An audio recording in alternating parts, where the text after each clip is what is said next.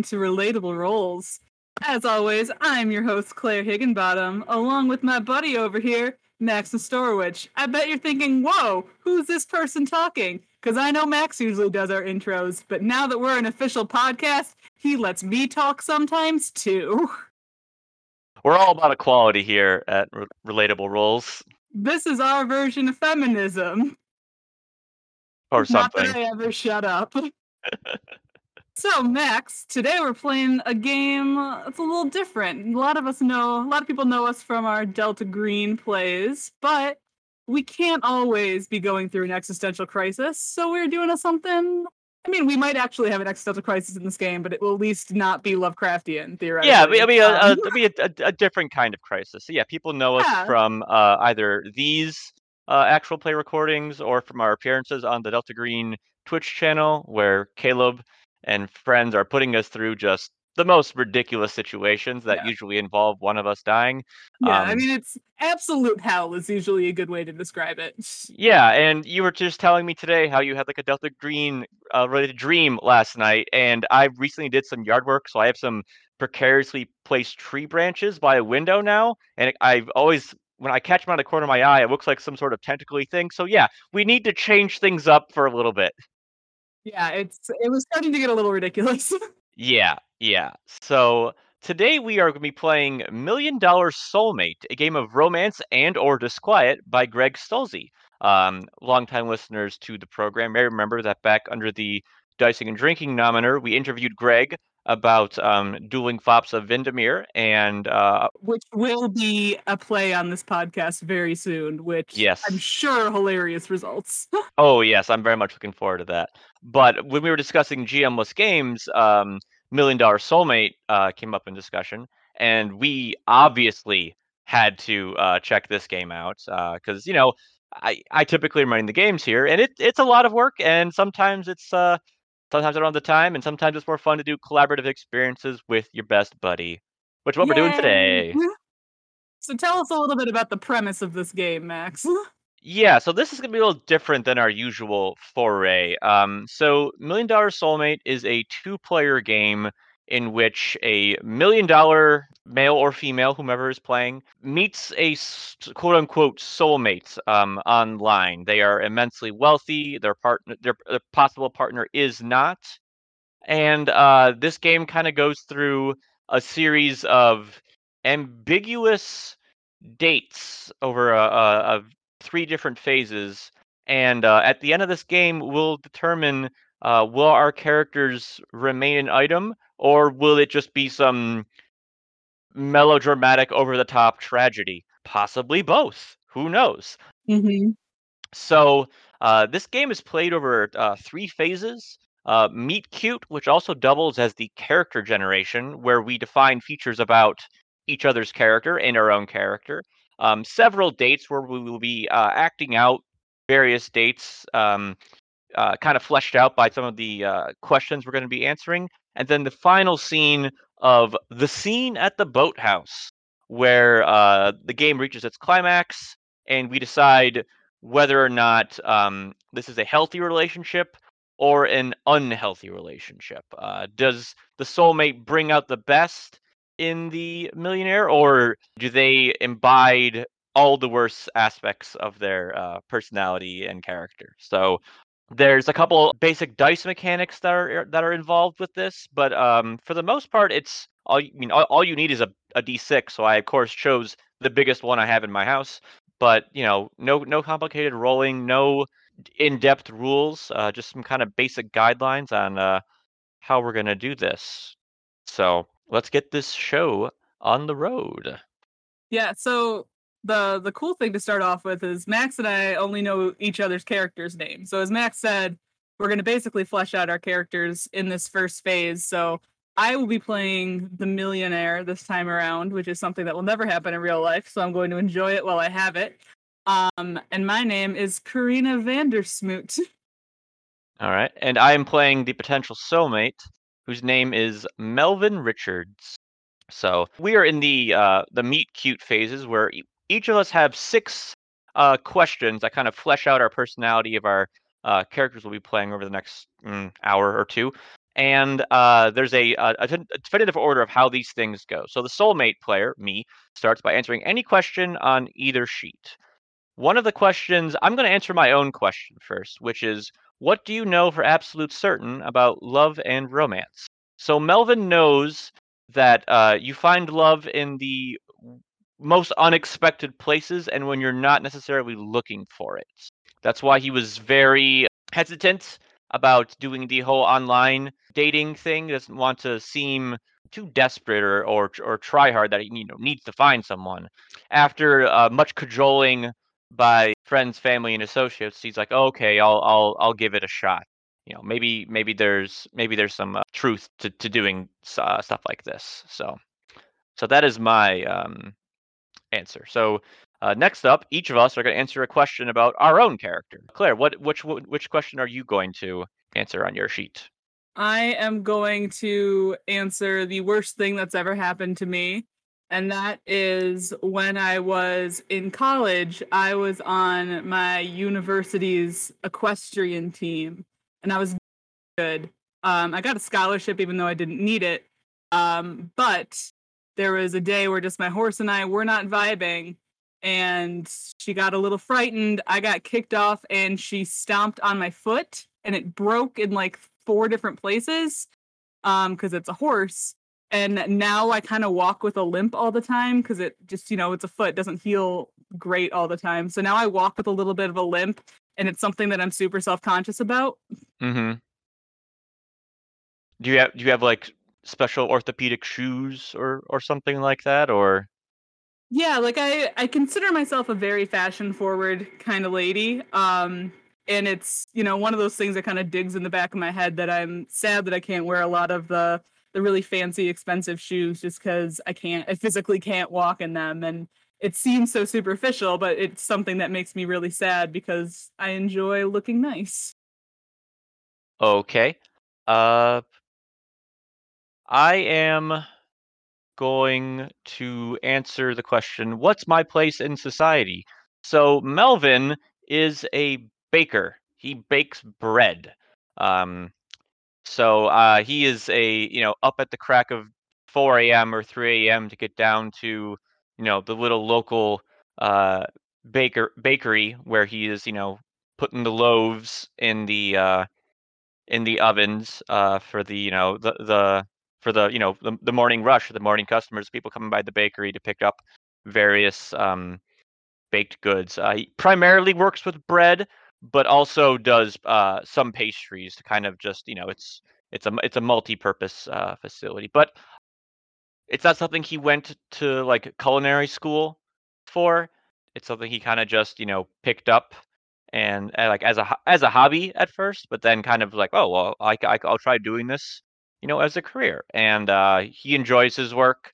Um, not the most you know prestigious thing, but uh, he's financially comfortable. We'll, we'll, we'll say, you know, not living extravagantly, but he's not scraping by. I bet you always smell delicious, Melvin. Probably uh, random bits of flour always, you know, staining a lot of his clothes, but yes. so I'm gonna say my my next question about myself will be because we do two this round. Uh, is what is a secret I've never told anyone? Um, this actually ties into what the worst thing that ever happened to me was. Um, and it's something that I have never told anyone, and that's that I purposely caused my dramatic horse accident because I was feeling so pressured by my family to be perfect in everything that I wanted an easy escape out of it. I thought you were going to say that you shot the horse yourself, but no, no, I loved that horse. I mean, I don't know what happened to it once it hurt me because my parents wouldn't tell me. Um, but I did, I did cause the accident myself because I was too overwhelmed and was reaching a mental break. And when you have parents as highfalutin and rich and caring as much about appearances as I do, you can't have a mental break because that mm. reflects badly on the entire family. So I engineered my way out of my stress myself. Okay. What was the horse's name? Lulu. What was that? Lulu? Mm-hmm. Okay. Let's see. What will ast- I'm going to answer. Oh no, no, yeah. What will astonish? How? What about me will astonish the millionaire? So I'm going to say that uh, Melvin is a rather uh, genuine, salt of the earth kind of guy. Um, has no uh, lofty, you know, uh, I- I- ideals or um, isn't isn't full of himself. I mean, he's he's good at baking his bread and stuff like that. Um, and he, you know, takes pride in what what he does. But um, he's, you know, what you see is kind of what you get, and uh, you know, that's not always the case with a lot of people. So, um, there's a sincerity to him about it, I guess. Yeah, and I guess that would be not something that a lot of millionaires would necessarily understand. It seems like everyone kind of has a hidden agenda. So it's it's weird to meet someone who doesn't have a hidden agenda. Okay. I All yeah, right. so I I think that's that would be very surprising to me. So each player now answers two questions about the other character. The millionaire's answering about the soulmate, and vice versa. I'll let you go first this time. No, I, I mean, I, I just went. So what? It's your turn to Oh. answer a thing. So what's something? What's one of my questions that you're gonna ask or answer? So I'm going to talk about what circumstances bring out the worst in you. And because you're such like a you know, like I said salt of the earth, what you see is what you get transparent kind of guy, whenever you're put in a situation where there is a lot of like ambiguity or obvious hidden meaning to a conversation that's going on, you get very very uncomfortable to the point where you start to get a little snippy and aggressive like you will get very angry if you feel like someone is not being completely open with you and it Yeah. gives you a little bit of a of a snippy streak Okay. I mean, that's kind of the point of all of the interactions we're supposed to have. So I'm not opposed to doing that, but I feel like that'd be something very easy to fall back upon unless it's a, a unless well, I mean, the way that the dates are set are the dates are set up, that's going to come up once possibly. So i- Mhm. it's something I kind of can pepper in, but not directly. Um, okay well let me ex- think about what other it. circumstances would bring out the worst in well, I you mean, no, no, no, no. Let's let's, No. let's go with that. Let's go with that. Okay. It's just it, it'll be a uh, role playing challenge for me, I suppose. you getting snippy and aggressive in ambiguous situations would be difficult for you I'm trying not to play myself, Claire. that's fair all right your turn Okay. Um, what's the big trouble you escaped with money and privilege? Okay, so another member of the equestrian team, your team rival, knows that you caused the accident that led to your injury. And um, you know, everyone was kind of fawning over you Mhm. uh you know when when when the accident happened and such like that but they they were able to tell how you know it was your fault and they were going to reveal your actions which would have you know got lost your your scholarship that you didn't need but um as well as sort of like dishonoring you in your uh family's eyes and such like that and uh you couldn't deal with that pressure i guess or the the the repercussions of this coming out. So you paid off your rival like all of their expenses for the remainder of your time in college that sounds like something i would do i don't handle pressure very well i'm learning about my own self Would I want to talk about your erotic identity or your enemies? i don't know I think uh your enemy is kind of like your former mentor from when you kind of first started getting into the baking world. Um Okay.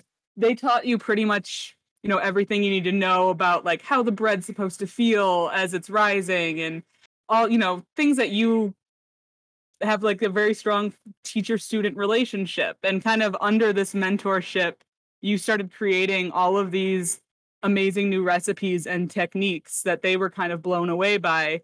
And you kind of came to find out that they were playing the other side and taking those recipes and claiming them as their own which is something that obviously does not sit well with you as a person um, and use that to kind of springboard their own business off kind of leaving you in the dust. A Okay. poof of flour, if you will. Sure, sure. So you've got a couple left. So this is my second one for you now. Mhm. What's the best thing you've ever done that didn't involve money? Let's say you challenged yourself to one of those like 100 mile marathons that like the super serious, you know, like track people do. Yeah. Um, and uh, you weren't trying to like go for like a best time. Yeah, with my foot, that would be hard. Yeah, yeah, but it was more so uh, being able to tackle this this challenge despite your um, handicap, or not not really handicap, but um, you you you try to just so that you actually could do it, I Yeah. guess. Um, and that was something you did through like pure uh, perseverance, uh, building it up over you know several months or maybe even years to be able to you know exert yourself uh, for for that long, and that was something that you know money couldn't yeah. Com- completing a task that I couldn't pay my way out of was very important to me. Yeah. Because obviously I still felt some residual guilt about uh letting myself be blackmailed. Mm.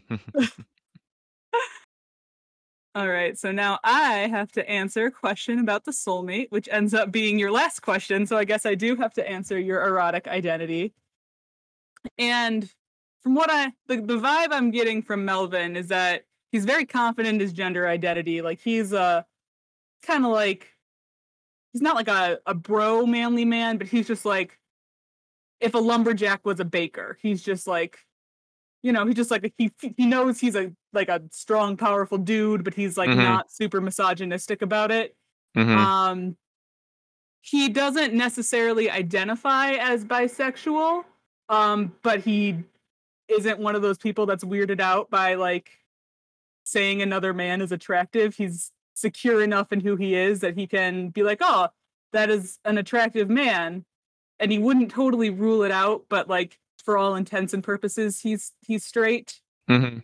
he's not in a sexual way he's not you know overboardly kinky but if a girl asked nicely for her hair to be pulled or to get you know spanked up a little bit he would gladly acquiesce but he's very very um particular about his consent that he gets That seems like the kind of guy Melvin is.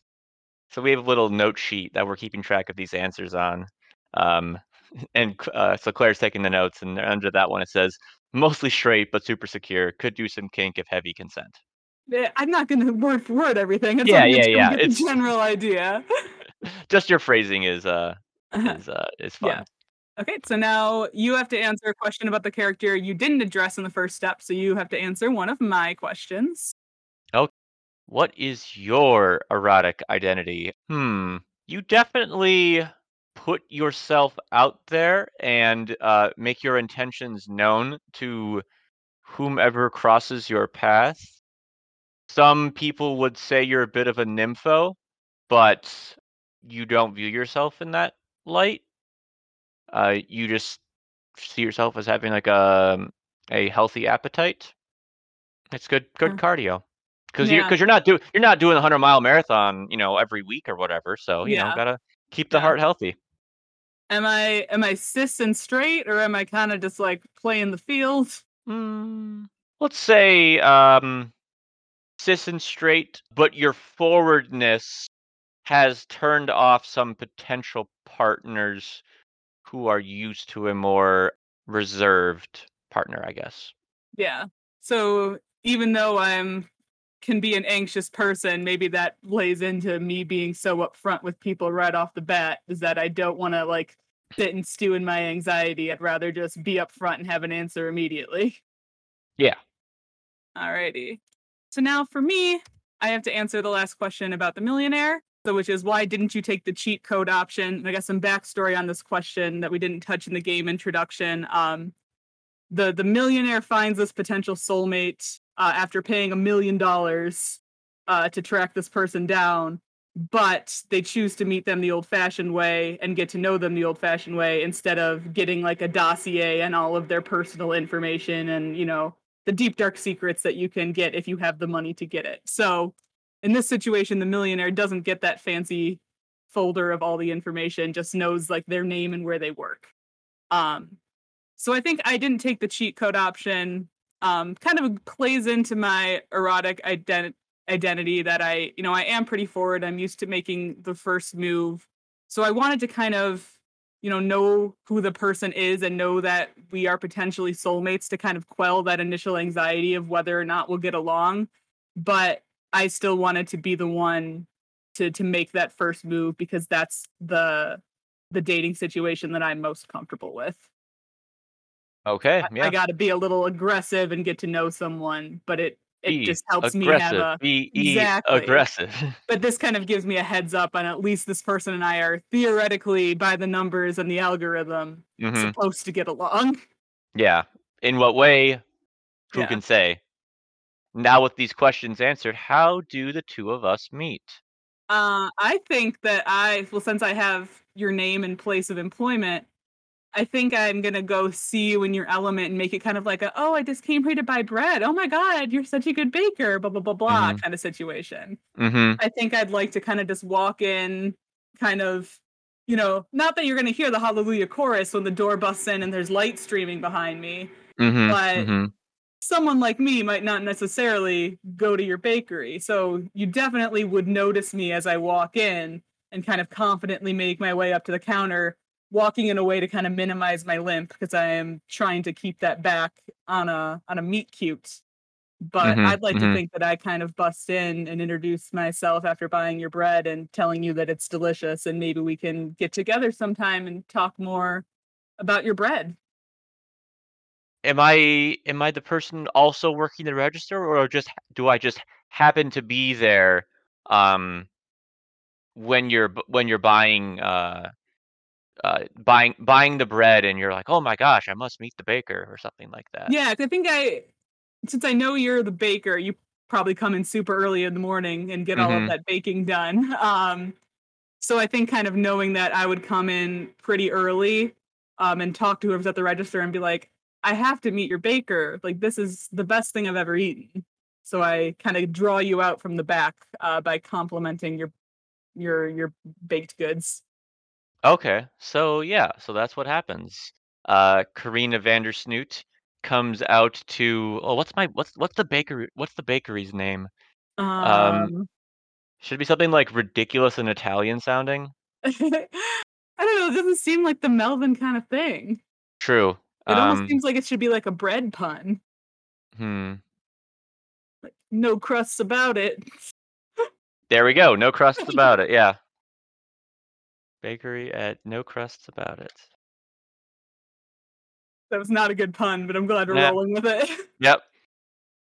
Carina's not Um, known for her puns, but she tries anyways. Sure. Carina Vanders VanDerSmoot goes over to No Crusts About It, and uh, after some cajoling with uh, the uh, cashier, meets Melvin Richards, and uh, you know, um, Melvin is impressed by um, the way that she's describing, you know, his his bread. It's it's a it's a very uh, um, straightforward and and um, well, I guess like a genuine appreciation for uh, the for my for my my caraway rye bread. That's my Um, favorite. yeah, yeah. And I think Melvin would also appreciate that I am being very forward. Yes, yes. I'm assuming that you are the one asking Yes. uh, for you know yeah, I if, if feel like want to. based on our corresponding personalities, I'm going to say something along the lines of I really enjoyed learning more about your bread process, Melvin. I'd really like it if we could get together and maybe, I don't know, have dinner, do something, and you can tell me a little bit more about the bread and maybe about yourself. Oh yeah, uh, yeah, that'd be great. I mean, I have to uh, I got I have to be here pretty early, so I can't do like the 9:30, 10 p.m. dinners that I know is like all the rage right now. I I, I eat by like 5:30 or 6. Well, when do you get off now? We could do a lunch. Oh, well, yeah, that would be nice. All right, so that that wraps up the meet cute. So now the three dates we go on, they have to be three sequential dates, but they don't have to be the first three dates. They can just be important dates. But I think this one should probably be the first date. Okay. I think that makes sense. Yeah. Sounds Get to good. know each other. Mm-hmm. Mm-hmm. So now we each roll a die, and um, the result that comes up is the facet of our personality that uh, is focused on in the in the uh, game. So, So, I rolled a five, and we also keep track of our running dice totals. Um, but my first roll was a five, which means somehow the worst thing that's ever happened to me is going to uh, play into this. okay, and I rolled a two, which is what I know for absolute certain about love and romance, and that is, you know, find it in the most unexpected places when I least expect it. And I'm, I've been hesitant to do the uh, the online scene. So one of our roles will have to be a problem that results that that has that happens on the date, and the other role is kind of how that issue gets resolved. So we're gonna kind of chat and figure out which one is which and how we want to play it, and then we'll we'll role play our little scene. Yep. So we'll be right back.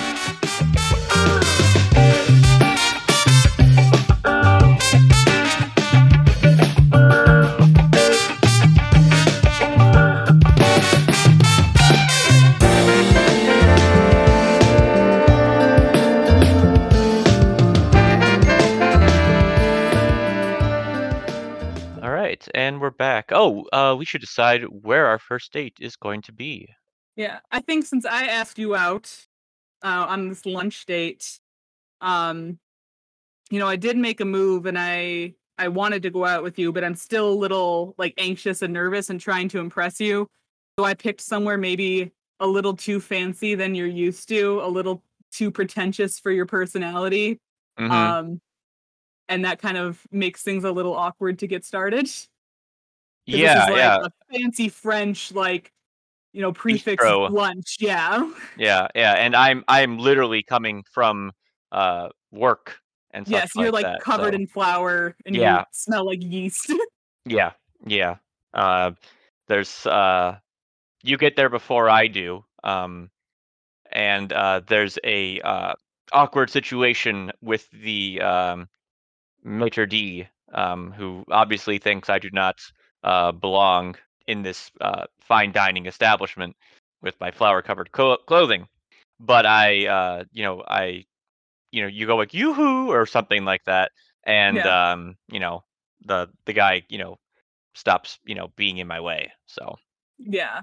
And I think kind of to go along with uh the fact that the restaurant's a little fancy, I maybe got a little overdressed because I was feeling a little antsy and wanted to put my my best impression forward, which kind of leads into your question that we have to relate to um being kind of the issue that happens on our first date. thank you for asking me for lunch, Carina. I- I'm uh, I've I've heard of this place, but I haven't been here uh, myself. It's that um, you know, I'm only a baker. It doesn't uh, uh, a little bit out, little bit out of my price range for a for a luncheon. But uh, you know, you know, I, I much prefer this to uh, doing online dating. It's so superficial, and people are just kind of, you know, putting what they want others to see forward instead of the, instead of their true actual selves. But you know, you you find people in the weirdest places. You know, so I mean, you you walked you walked into my bakery today, and you know, Yeah. Here we and are. I kind of get uncomfortable and like because I have a lot of very expensive jewelry on my hands and I feel very superficial, so I kind of like put it in my lap and become very uncomfortable.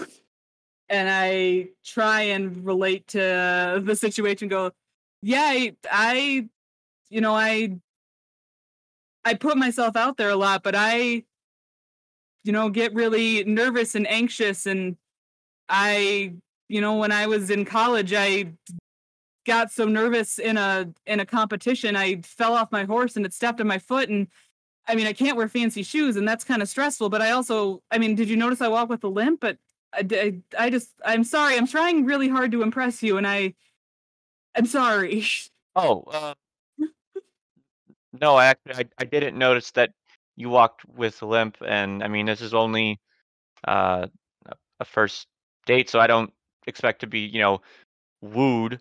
Um, you know, I mean, you didn't you didn't plan this or anything, you know. So, um, but uh, yeah, you uh, you you you fell off your horse and it stepped on you. That's that's that's terrible. It's probably the worst thing that's ever happened to me. Well, I suppose if you know being able to not wear fancy shoes is the uh, outcome, I suppose it's could be worse. I guess. I think and I, I think that's a good you know way to wrap up the uh, Yeah. uh the, the the that scene. So Yeah. So me trying too hard and coming off superficial and Yeah. you not really knowing how to process that. yeah, being like so you you, you can't wear fancy shoes. That's your that's your uh, biggest takeaway from that experience. So okay, so um you know, coming up with names, coming up with coming up with ideas for dates isn't always the uh, easiest thing in in role playing games or in real life. Luckily, uh, Greg Stolze has included in the appendix of Million Dollar Soulmate a dates exclamation point uh, table. So uh, Claire and I are both going to roll a d6 and consult the table on where our second date is going to be. Uh, I rolled a four. and I rolled a two. So we are going to the opening night of a revival for a Broadway favorite. Ooh, for date two. Or date whatever two. our the, the second the date next, in the, the next, yeah, the next uh, noteworthy date. Yeah. So, all right, what will our questions that come up be? So let's see here. I rolled a six. Alrighty. I rolled a two. So mine is who is my enemy and why? The former mental former blah, blah, former mentor who stole my shit. Uh, and mine is the best thing I've ever done that didn't involve money, which was my m- mega marathon. Okay. Uh so let's say that um my former mentor uh let's say his name is Esteban uh stole my baking recipes and um you know got got to make great fame and fortune off of Yeah. them. Oh, I think that while we're at this Broadway revival, um, we grab like there's like a little bar area where we can grab drinks, Mhm. and Esteban is there. So we have to. That's the problem. Is that like yeah. you see him and he like says hi to you, and he's very clearly there, like paying his own way, and you're there Mhm. because I brought you. So mhm, that causes like a little bit of tension. Yeah. Mhm. Yeah, he's uh yeah. So Yeah. So then you kind of get stressed. I think then you can kind of like get weirded out about like yeah. how you could have had more money if you Mhm. did this. And then I can be like, well, you know, I have a lot of money, but I found that some of the most well, so we can like talk about how so one of the best things I did in my life didn't involve money. Yeah. Yeah. We can RP that. Okay. All right. So, what's the Broadway play we're gonna see? You could let's we we could make it up or something like Uh, that. The it's the newest touring company of the hit Frank John Cooper musical Dogs. um and in this musical uh all of the performers are dressed up in like spandex body suits that are like kind of dog looking but it's pretty uncanny valley and it's really just every song's about the dog introducing themselves and talking about their favorite things Mm-hmm. Mm-hmm. so it's like it's one of those musicals that like no one really likes but everyone says that they like it just because it kind of turned into a whole snowball kind of like how nickelback got really popular Yeah, yeah. I mean, and this guy's also known for um, Moonlight Airway, where everyone is like this weird plane human hybrid. and uh goblin of the playhouse Yep, yep. So, but uh, you know, dogs! Exclamation point. yeah So it's the it's the break uh, between Act One and Act Two, and we're going out for refreshments. You are obviously wearing a very elegant gown, and I'm wearing the one suit that I have that you know Mhm. makes me feel like I'm kind of dressed for the occasion. Um, so we we go up to the bar, and you order you know drinks because this is obviously more of your uh, wheelhouse. And Mhm. then um, as the bartender brings them back, I you know I I turn and I freeze. What's Melvin? What's wrong? Are you It's- are you okay? I kind of like hand you your bourbon on the rocks. That's very expensive, like in a glass that costs more than your suit. Yeah. it's it's that dirty thief es- Esteban. He stole my recipe for self-rising focaccia and went off to open up his own bakery. And look at him now. That that that suit he's wearing costs more than this glass and my suit put together. I could have I could have could have had it all if I if I uh was was if I wasn't so, you know, gullible about, you know, sharing what I learned. I mean, apparently I'm some kind of baking prodigy, but he stole the recipe and um, patented it.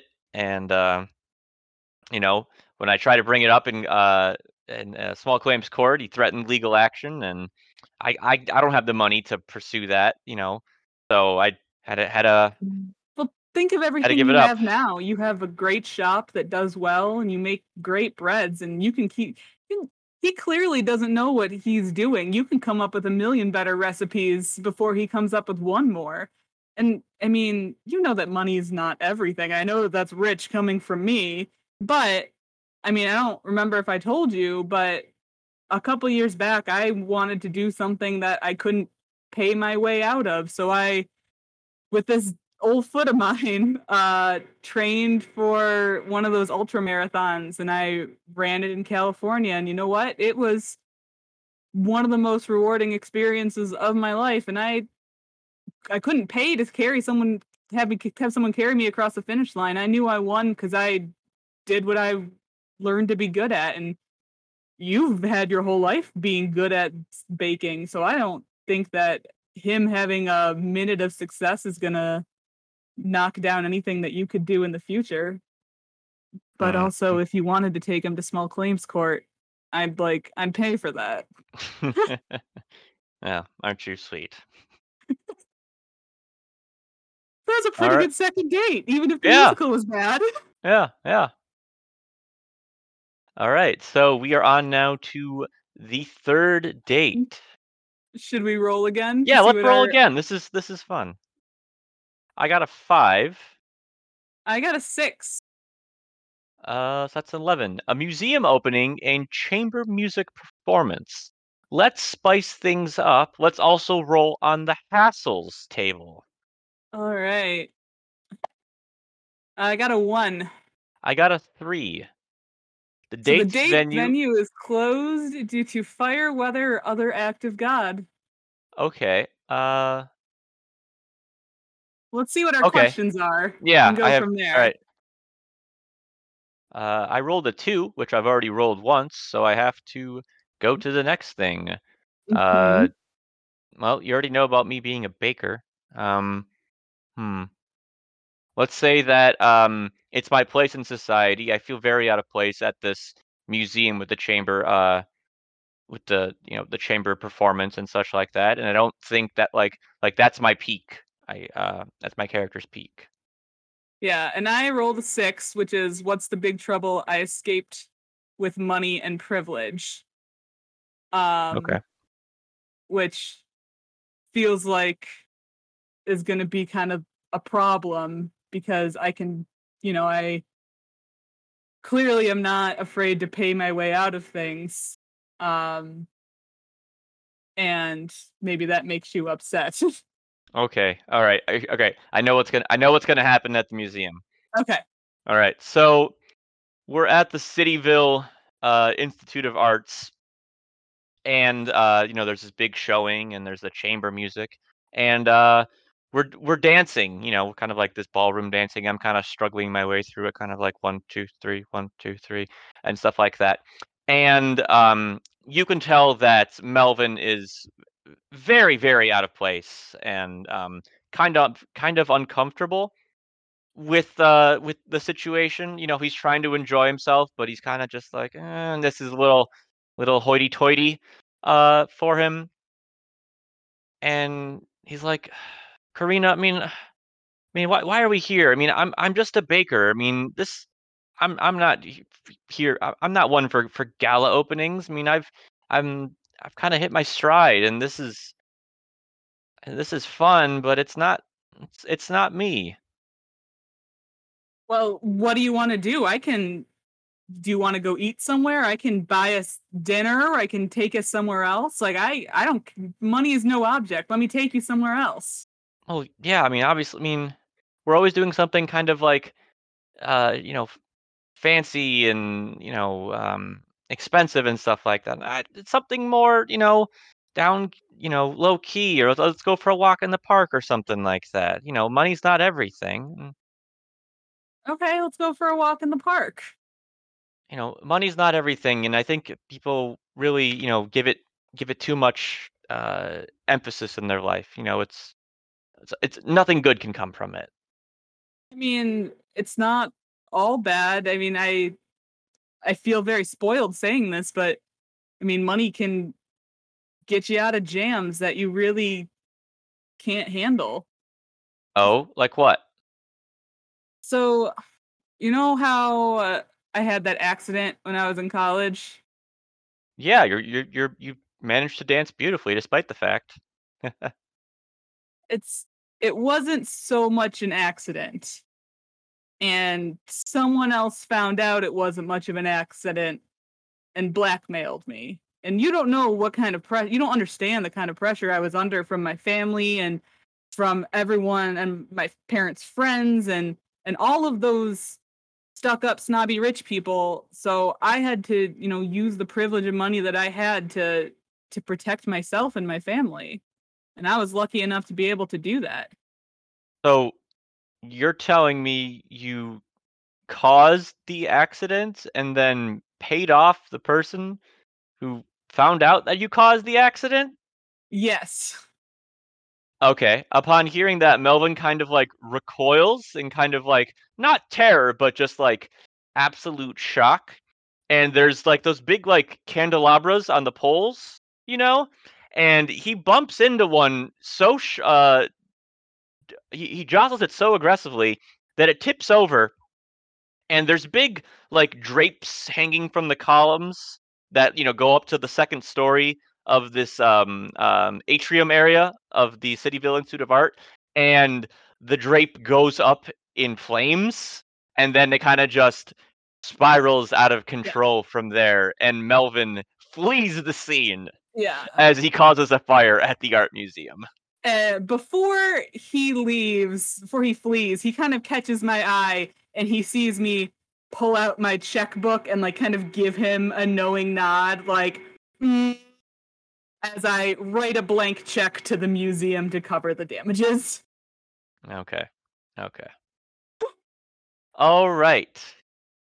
So that concludes the several dates section of Million Dollar Soulmates. Yeah, and I was actually I was like, how is that? Because you're supposed to keep the scenes ambiguous, obviously. And I was like, how is that ambiguous? That seems pretty negative for me. But then I realized that Melvin might appreciate that I was really honest about what I did. So who Yeah, knows? yeah. So we'll be right back with the boathouse scene finale where we figure out the final fates of Melvin and Carina.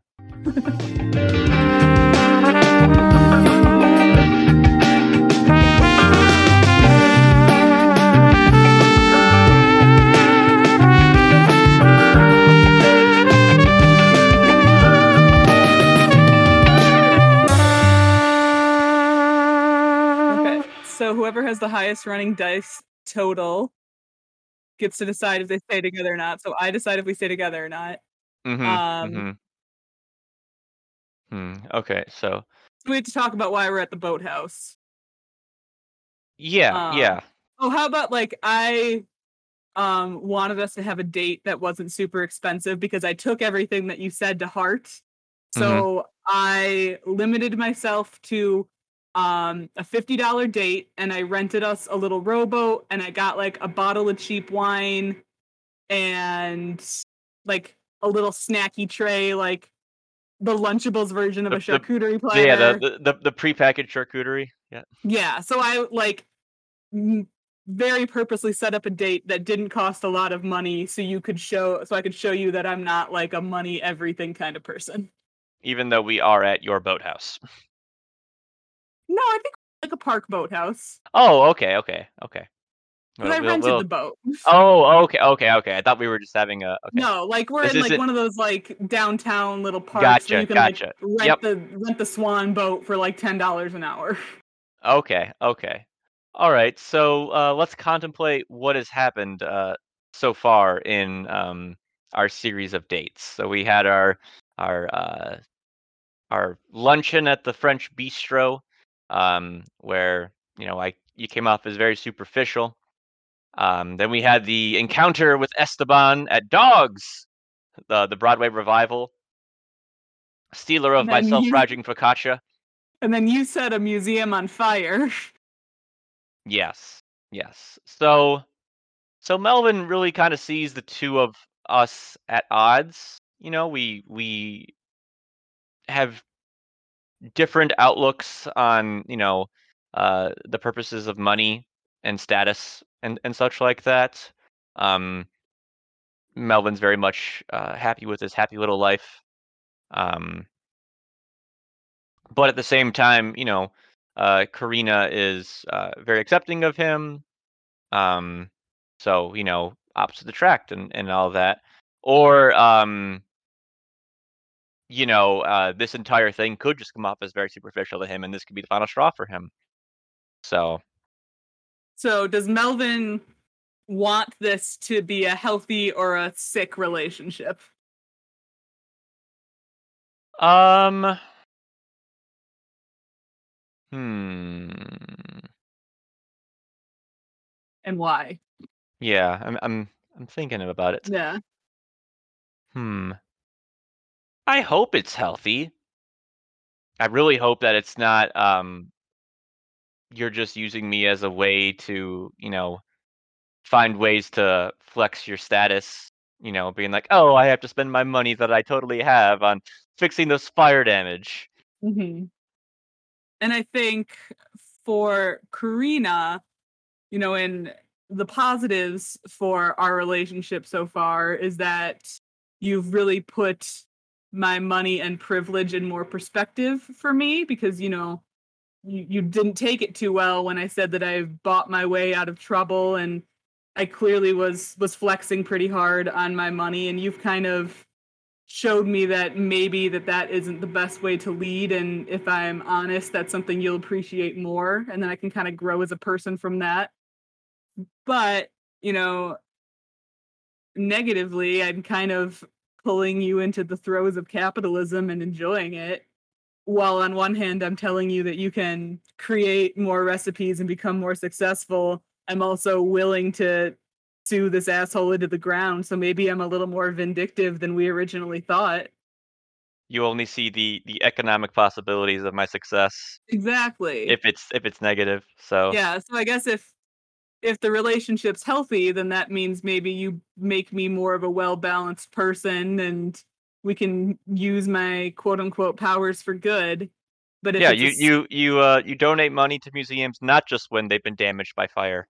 Yeah but if it's a sick relationship then i can kind of use my money to while continuing to try and impress you like squash your enemies and make it so you're not worried about anything else in your life but like in a very kind of controlling and vindictive way okay all right so each of us are going to roll a die now i got a two i got a two our relationship's healthy healthy. So um, it'll be up to uh, Carina whether or not um, yeah we Well, we stick together. So well, let's, let's go on our date and we'll decide let's go on our date. Our our little uh, rowboat at the at the Yeah.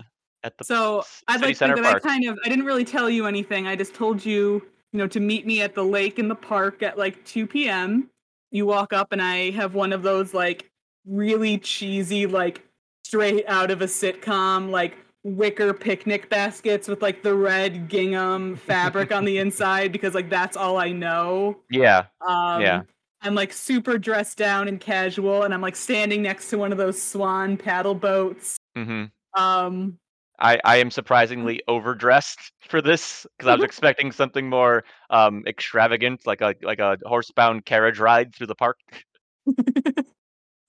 so I'm very like flabbergasted by you know um, dressed down Carina with her gingham basket. Yeah. mm. I'm I know our last date kind of ended weird. Um so I'm really glad that you decided to come. I kind of wanted to plan a date where I didn't try and and and flash the cash to try and get you to like me cuz I want to be honest with you and tell you that I do like you and I so I I I made a date. I googled average cost of a date uh, in US dollars. Um, it was a lot less than I thought it was going to be. It was like $52. Um, so is that a lot? I don't I don't know. I'm so sorry. Um, so I I, I rented this rowboat, this little swan boat. We could paddle it with our feet, and it cost ten dollars an hour. So I got it for an hour, and then I got this picnic basket at a, at, at Target for like five dollars, and then I got this bottle of wine. I don't know if it's any good because it's only like eleven dollars. And then I got this. Did you know they make pre-made meat and cheese boards?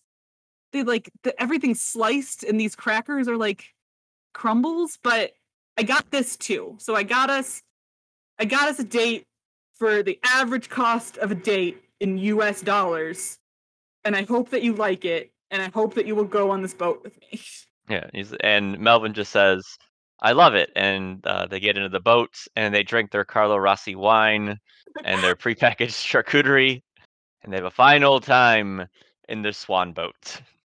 And then while we're kind of paddling off into the sunset, I go, Melvin, I know this is a little cheesy since we're both in our 30s, but I haven't done this in a very long time. Do you want to be my boyfriend? Yes, Yay! scene. We did it! We have a healthy relationship and we stayed together. That's so exciting. yeah, yeah. I was um. So yeah, that that was a lot of fun. I had a lot of fun doing that. Um, as I was reading through the rules, you know, prepa- kind of like preparing for to play this, you know, over the last couple days, I was really worried. Like, man, am I going to be able to make it seem ambiguous, like up until the end, as far as like going on all these dates? But um, I think we did a pretty good job as far as like I didn't like I legitimately didn't know like Yeah. how like how it was going to go up uh, up until the end. Yeah, and I think like we kind of, and it just you know because of the the virtue of the dice, kind of shot ourselves in the foot with just some of the question pairs we got. But it Mhm. made us kind of think super existentially to kind of figure out how one is a problem and how we solve it with, you know, me breaking my foot. Um, which I don't know why I necessarily- leaned into that so early, but I'm into it. It, it was a Yeah, very yeah. interesting backstory for me. I mean, a lot of my uh responses have to do with my role as a baker. So Yeah. you know, but yeah, would you want to play this again, or would you recommend this to either best friends or couples or just Yeah, people I mean, sitting around on a weekday night? yeah, I think I mean you don't have to be, you know, couples to play this. I think some like, in some ways it's more fun if you're not because you don't have to Yeah. worry about whether or not you're actually going to offend the other person. like I would really like to play this again and like make a completely different type of character and maybe and I would love to play out a scene where the relationship was sick and we have a very dramatic breakup. Um in the example scenario in the rule book it ends in a murder and you know what i think that's great i would love to have something that ends in a murder but with our characters that clearly was not going to be what Yeah. happened Um, double mur- double murder. double murder murder suicide Yeah. Yeah. um but yeah i think this is great and i think there's a lot of replayability because depending on you know your mood at the time and who you're playing with it's going to make the answers to the same six basic questions vary pretty wildly and Mhm, that mhm. will drastically change how the game plays and you know each dice roll is different so depending on how rolls go you're going to have a different interaction every single time Yeah, I I would say it's probably a a game best played with someone you know very well. Yeah. Um, you know, because like some of the questions are kind of can trod on some um sketchy territory for for people if, if they're not you know yeah very um forthcoming and and and stuff like that. yeah and something i Um, really appreciate that greg does in the rules is he very specifically says that you know the players before the game starts should have a very frank conversation about topics that are off limits or topics that they're uncomfortable with.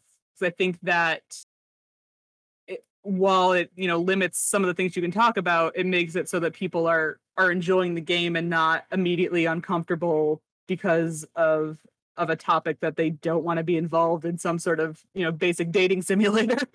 right, right, yeah, and um, with the setup of the game, I think you could very easily could swap out one or two of the questions based off of if it's something that people can't think of or are uh, uncomfortable um, answering and such like that. Yeah. So, um, but you know, it's uh, most stuff it's pretty pretty straightforward and such like that. So, but uh, yeah, this was a lot of fun. Yeah, Carina and Melvin lived happily ever after. If you're a fan of uh, Million Dollar Soulmate, you can get the PDF for Million Dollar Soulmate by Greg Stolze on DriveThruRPG for like five dollars. Yeah. Um, totally worth, so it. worth it. Yeah, yeah, fun little game. I mean, we, we got through this in like just An over an hour. hour. Yeah, Yeah. so definitely something you could just play whenever um, with whomever. We ag- again, we're still doing all this online, and this worked fine. So Yeah, definitely take notes. And that's part of the instructions that Greg says. But I know a lot of people are like, I don't need to take notes. I remember things. No, take notes. You'll want to remember specific instances. Um, but I mean, Max and I just shared a Google Doc where we just could see each other's answers. And you know, if this is something you're playing digitally, that's a great way to to go about doing that. Just have a notebook that both of you can edit and and look at and reference, and that makes it go really smoothly. yeah, so this was definitely a different pace than the games we've had here on Relatable Rolls.